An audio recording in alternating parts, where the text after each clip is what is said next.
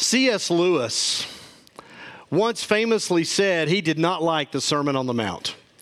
It wasn't because the teachings of Jesus in Matthew 5, 6, and 7 are horrible. They're not awful. They're not boring. It's just that, according to C.S. Lewis, they're hard. They're very difficult to swallow, hard to hear, hard to put into practice. He didn't like the Sermon on the Mount. Elizabeth Achtemeier has written if you have a problem with a biblical passage, it's not the Bible's problem, it's yours. Amen? Okay, remember you said amen to that. Last week, I shared with you my all time favorite Bible verse. Remember that? John 16, 33. In this world, you will have trouble, but Jesus says, Take courage, take heart. I have overcome the world. That passage is a deep encouragement to me. You can encourage me by quoting that passage to me when you see me out in the halls or out in the parking lot. Remember, Alan, in this world you will have trouble, but take courage. Christ has overcome the world. You can quote that verse back to me anytime you'd like. Now, what I don't want you to quote back to me is like, don't come up to me and say Job 16:3. Will your long winded speeches ever end? Don't do that, okay? And don't quote to me from Psalm 9, verse 5. I will not accept your bull. Okay, don't. I don't want to hear it. It's not helpful, it's not encouraging. So, my favorite verse last week, I pray that it was an encouragement to you. I pray it was a blessing to you. I pray that today, my least favorite verse in the Bible will also bless you, maybe in a different way. Okay? I want you to turn to Luke chapter 12. Matthew, Mark, Luke, it's the third book in the New Testament. Luke chapter 12, and Jesus in Luke 12 is telling some parables here about a principle. This is a foundational guiding truth. And this principle isn't totally clear until Jesus states it explicitly at the end of verse 48 when he says, From everyone who has been given much, much will be demanded. And from the one who has been entrusted with much, much more will be asked. If you have a problem with something Jesus said, it's not Jesus' problem, it's yours. From everyone who has been given much, much will be demanded. And from the one who has been entrusted with much, much more will be asked. Can you see why maybe I don't like this verse? These words of Jesus are hard. From everyone who has been given much, much will be demanded. And from the one who has been entrusted with much, much more will be asked. When I read this verse, when I hear this verse, I feel like I've been shot with a harpoon, like right in the gut. And a harpoon, you know, when it hits you, it, it hurts and it wounds, but that's not all it does. You can't shake it. In fact, the harder you try to shake a harpoon, the more it digs in, the deeper it gets, and the more damage it does. I guess. I, have never really been shot with a harpoon, but that's what I hear about harpoons. And that's the way I feel when I hear this verse. Now, if you'll back up a couple of verses, Jesus starts this teaching in verse 35 when he says, Be dressed, ready for service. If you've got the KJV, if you've got the King James Version, it translates it literally word for word gird your loins. Let your loins be girded. In other words, take your outer robe and tuck it inside your belt because we're about to do some work right? We don't hear people say gird your loins anymore. We don't say that anymore, except maybe in extremely special circumstances. Like I'm thinking if you're at a friend's house and you're about to help him move a sleeper sofa up two flights of stairs, right before you pick it up, one of you might say, gird your loins. We know what that means, right? It means get ready, prepare yourself because we're about to do some really hard work. And then Jesus says, Keep your lamps burning. Are you with me there in verse 35? Be on constant watch, right? Even in the dark, even in the middle of the night, be continually alert and then waiting for your master to return. Jesus says, You don't know exactly when your master is coming back, but you've got to be constantly ready, ready to open the door and welcome him in as soon as he arrives. It's kind of like a babysitter waiting for the parents to return home and claim what is theirs. When the master returns, he's only looking for one thing that the servants have spent their time taking care of his stuff like a babysitter, right? You go out for the night, you hire a babysitter, you come back 10 or 10:30 at night. It is good to find out when you walk in the door that all the kids have been bathed, they're asleep in their beds, the trash has been taken out, the kitchen's clean, the dishwasher's running, and the babysitter is sitting on the couch reading a book a Bible commentary. You know, that's, man, that's a good babysitter, right? That, that's what you, I never had a babysitter like that, but that's, that, that's kind of what Jesus is saying here, right? The master is coming back, and the faithful servants are the ones who are dressed for the work. Look at verse 38. It will be good for those servants whose master finds them ready. Verse 43. It will be good for that servant whom the master finds doing so when he returns. Doing so, doing what?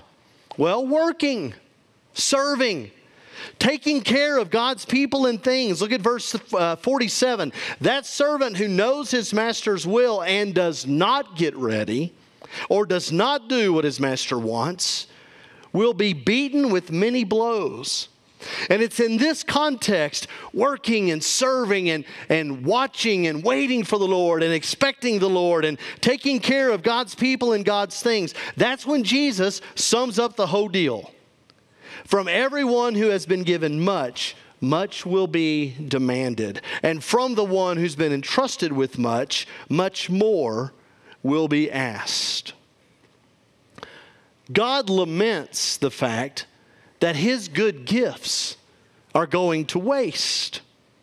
That's the principle. That's the main point here, okay? That's the takeaway of this whole chapter. That God demands more from those who've been given more. Wait, is that right? Is that fair? That God expects more out of some people than he expects out of others? Should God expect more out of some people than he expects out of others? Well, don't we all? Don't, don't all of us do that? I, I don't think God's being unreasonable. I don't think He's being unfair here. I think all of us hold to this very principle. All of us expect more out of some people than we do others, according to their giftedness, according to how they've been blessed. We always expect more out of those people. I think about Shawn Bradley, okay? Now this is this is 20 years ago, okay? Shawn Bradley, basketball player, seven foot six, 275 he had like nine foot arms, okay? Any, any of y'all remember Shawn Bradley? Seven six, right? He could dunk a ball without even, I mean, he didn't have to stand on his tiptoes. He just, he would reach up and dunk the ball. Yet in his 16 year NBA career, he averaged eight points and six rebounds a game. That's it. He's seven foot six, but he never did any of his teams any good. I was covering a Mavericks game. This is this 2002, 2003. I can't remember.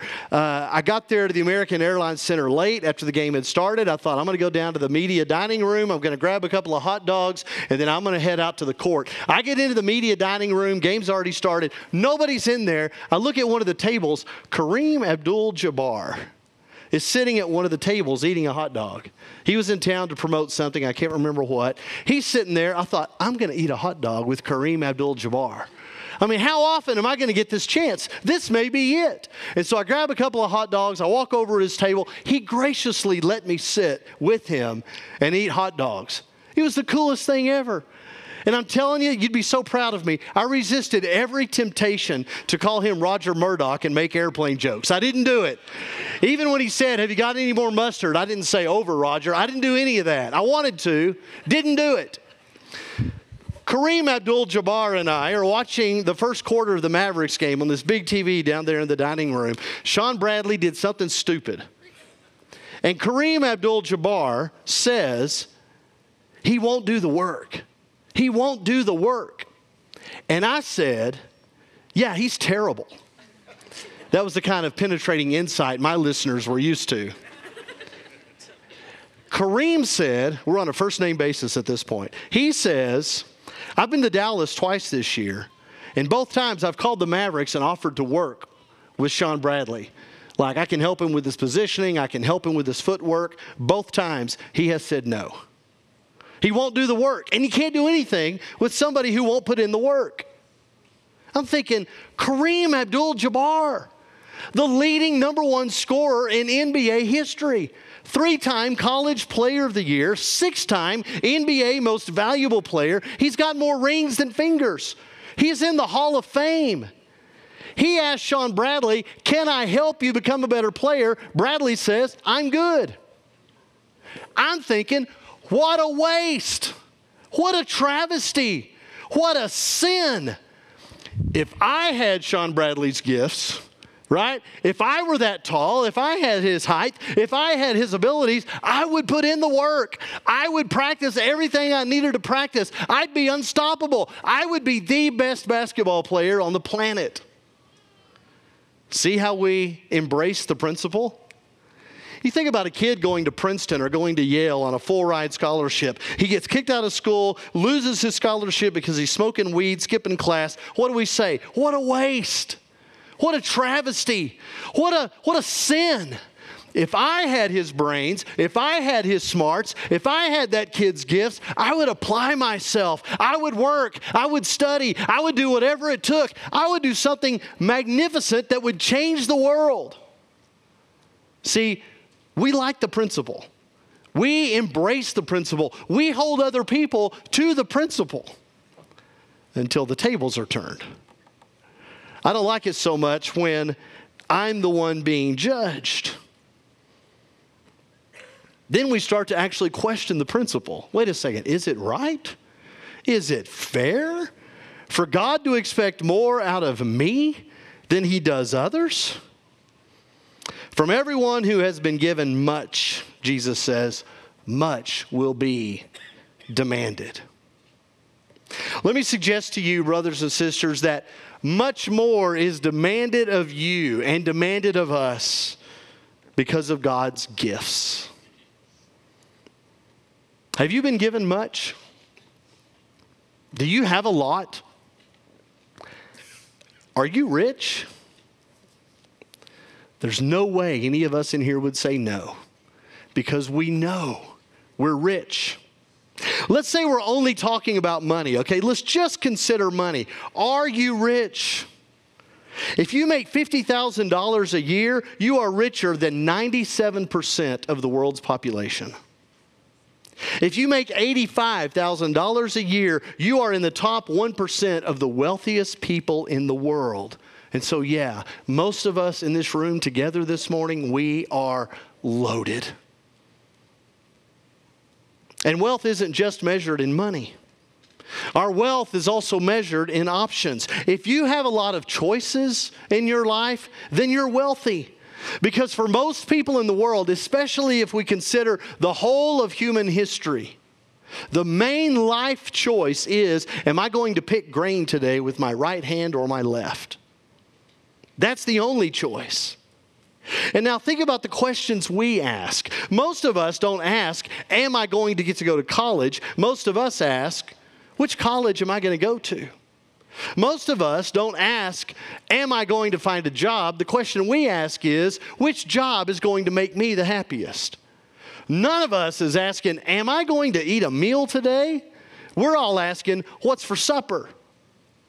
And what about that snack? Those are our questions. That's our level of blessing. That is our level of wealth in this room.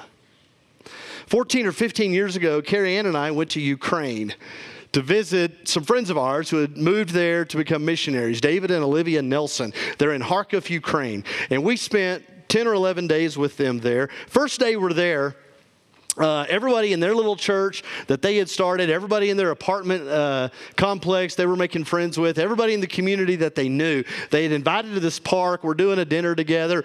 Carrie Ann and I are meeting a lot of people. And uh, I found myself in a group early on that night with uh, a guy named Brian and his wife, Victoria. We're talking, we're, we're chit chatting as, as best we can. And uh, Victoria looked right at me and she said, Alan, do you have a big house in Texas? And I'm thinking, I didn't know how to answer that question because I'm like, I've got a nice house. David answered it for me. You can't believe the size of Alan's house. Alan has a massive house. His house is the biggest thing you've ever seen. That offended me a little bit. Wait a second, that's not his place. Didn't really know what to think of that. Later on that night, I'm asking David about that. Why'd you say that? He said, Alan, y'all are going to be here for a week and a half. You're going to meet tons of people. And every single person you meet while you're here, your house is at least five times bigger than anything they've ever seen. We need those reminders all the time because we're programmed to focus on what we don't have. We're bombarded all day and night, constantly, over and over again, with what we don't have, or with what somebody else has, or what I need to buy, or what I need to have to make me happy and whole. We forget all the time we already have more than we'll ever possibly need.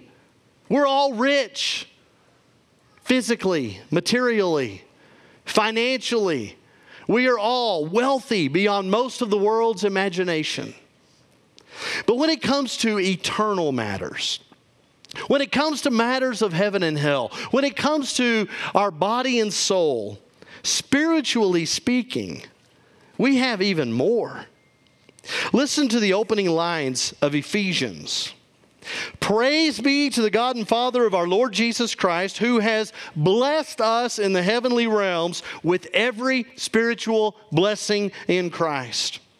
And then it just it goes on in this crazy run on sentence where the apostle writes, Christ Jesus chose us in him before the creation of the world. We are holy, we are blameless in his sight. In love, he's adopted us as his daughters and sons through Jesus Christ. Verse 6 We have his glorious grace, which he has freely given us in the one he loves. Verse 7 We have redemption through his blood, we have forgiveness of sins, we have God's grace that he has lavished on us. Verse 8 We have wisdom and understanding. Verse Verse 9, we have a revelation of God's magnificent will. Verse 11, we've been chosen. Verse 12 and 13, we've been included in Christ. We have the good news of our salvation. We've been marked with the promised Holy Spirit. We have a guarantee of our inheritance until the redemption of those who belong to God to the praise of His glory. Amen. Amen. Amen.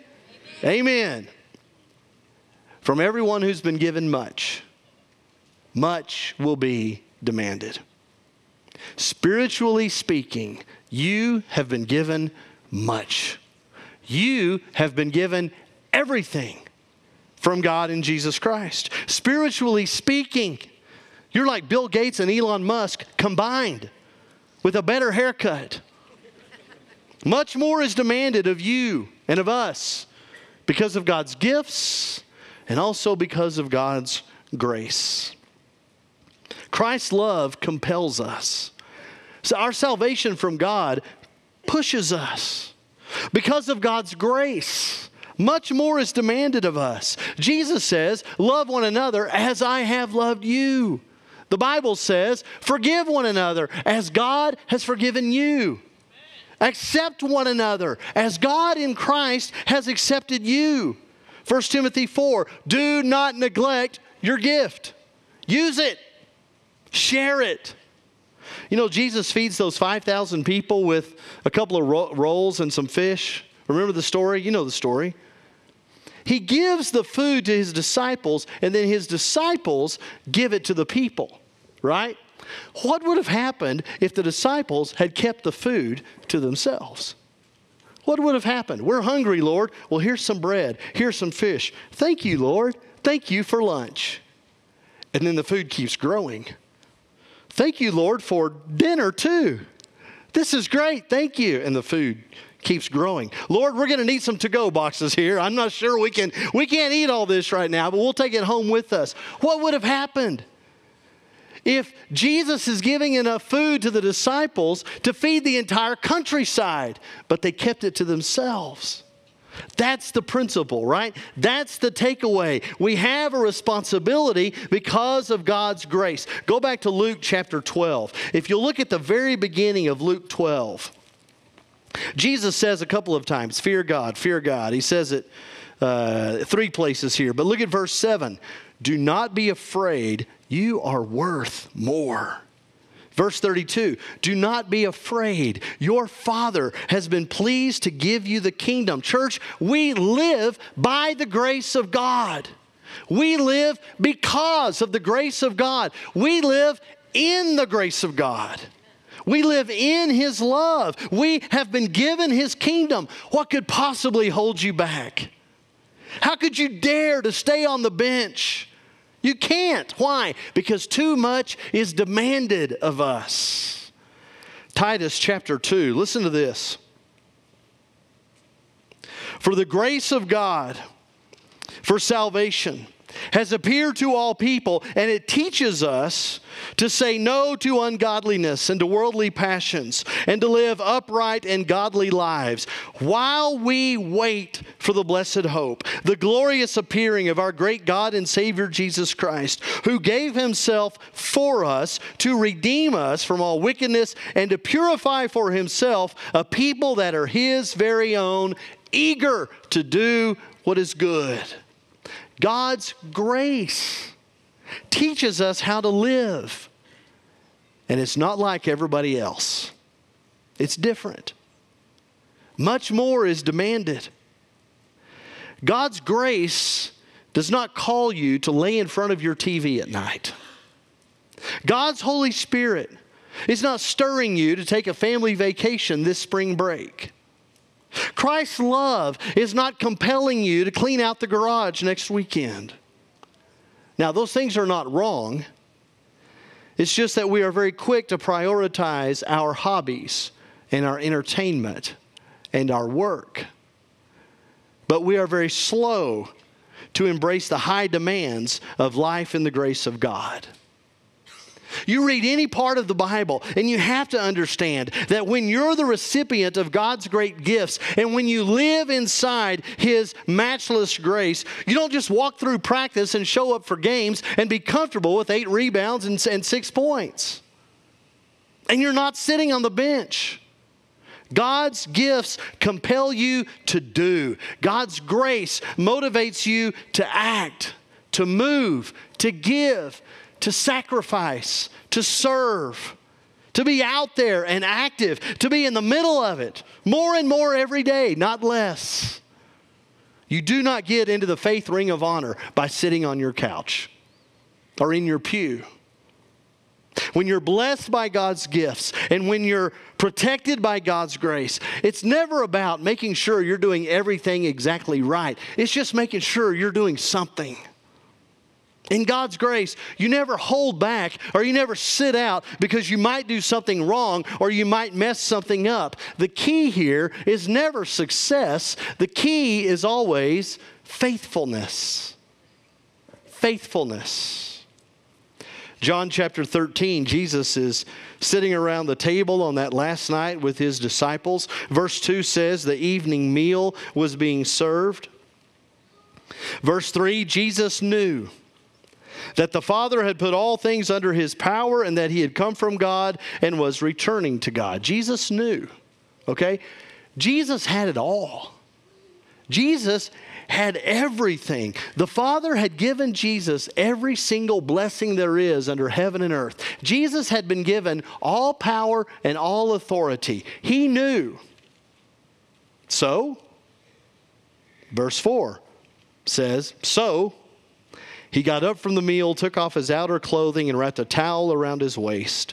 After that, he poured water into a basin and began to wash his disciples' feet, drying them with the towel that was wrapped around him. Jesus dressed himself for service, and he took care of the needs of others. He considered the needs of others more important than his own. He looked to the interest of others. He took on the very nature of a servant. Our Lord Jesus faithfully entered the fray, and when everything was said and done, he left all of it on the field. Francis Chan writes about his wife's grandma Clara and how uh, one night most of the family, a whole bunch of the family, they all took Grandma Clara out to a play together. And during intermission, Francis leaned over and he said, Grandma Clara, are you enjoying the play? And she said, Not really. And he said, Why? Why aren't you enjoying the play? And she said, The play is fine, but I'm not sure this is where I want to be when Christ returns. I think I'd rather be helping somebody, or I'd rather be on my knees praying for somebody. That's shocking, isn't it? I mean, all of us in here, we are all, by God's grace, called to be dressed for service and to have our lamps burning and to be constantly waiting and watching for the Lord. It's just always real surprising to see people who take that seriously. Luke 12 48 has been my least favorite verse for the past 23, 24 years.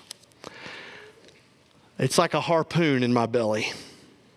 From everyone who's been given much, much will be demanded.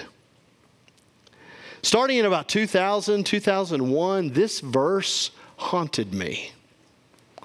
Not, uh, not like a guilt trip that knocked me down every time I heard it, but more like just this heavy burden that I couldn't shake. I was, uh, I was in sports radio and I loved it. I loved it. And I rationalized it. I justified my radio career. I would say things to people like, God's given me this platform. I'm using this in the Lord's service. I'm the sports director at my radio station. And so, one of the things I do, I make sure that we don't use cuss words in our sound bites, not even the little cuss words that the news department uses down the hall. I am serving the Lord with the gifts He's given to me. From everyone who's been given much, much will be demanded. And that harpoon would twist. But the Lord has given me this platform. I mean, when you're covering the Jerry Narron Rangers and the Dave Campo Cowboys, there's lots of opportunities to talk to people about faith. Just blind, hard faith in the middle of bad times. I'm serving the Lord. I'm a good Christian example on the, on the team planes and in the team locker rooms. I am doing God's will. From everyone who's been given much, much will be demanded. And the harpoon twists and pulls I think about Hebrews chapter 4. The Word of God is living and active, sharper than any double edged sword or harpoon. It penetrates. Ouch. It divides soul and spirit. Whoa. It slices through joint and marrow. That sounds serious and painful. It judges the thoughts and the attitudes of the heart me, okay? This, this, is, this is me. I've been given much. Materially, physically, financially, I'm rich. I am loaded. Spiritually speaking, God has forgiven me of every single one of my horrible sins against Him. And He has restored me back into a righteous relationship with Him through the life, death, and resurrection of Jesus. And by His amazing love and by His unmatchable grace, it is demanded of me, okay? Me. That I use whatever abilities, whatever gifts, whatever opportunities that my God gives me not to talk about the Cowboys and the Mavericks and the Rangers, but to proclaim salvation from God in Christ and His love and mercy for all people and His will and His work to save and restore every man, woman, and child on this planet. And so for three or four years, I went back and forth on this thing. This, this harpoon in my gut. I would wrestle with it. Sometimes I would ignore it. I would fight it. I would pray about it but I couldn't shake it. it got deeper and it wouldn't let me go. And we finally got at the guts or the faith or both and finally acted on what I think God had always been demanding of me. And I will never look back, ever. The truth is, I got to the point where I couldn't stand the thought of meeting my crucified and risen Lord when he returns and trying to explain to him how I had used all the gifts he had given me and spent every minute of my adult life in studios and press boxes talking about things that didn't matter. Now, that's me, okay? That's my story. That's not you. But what about you? What is your story? How are you going to, how are you already, and how will you, maybe, respond to the gifts and to the grace of God that He has lavished on you? Today's the first Sunday of the new calendar year. A lot of us are making resolutions, and if you don't believe in resolutions, a lot of us are making goals or we're making plans.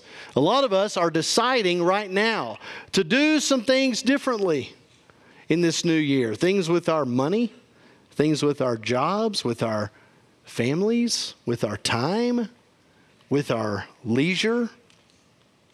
And if you're not already wrestling right now with my least favorite verse, if it's not right now, stuck in your gut and tugging in a couple of uncomfortable places, then you didn't hear it. Listen to Jesus, okay? Listen to him. He is our Lord.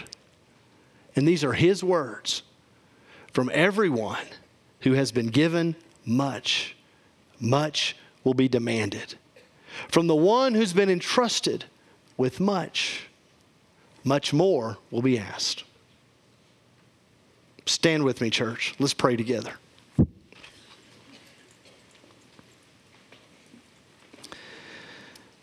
Father, would you please listen to us as we pour out our hearts in thanksgiving and gratitude for the gifts and the grace that you have lavished on us, your children.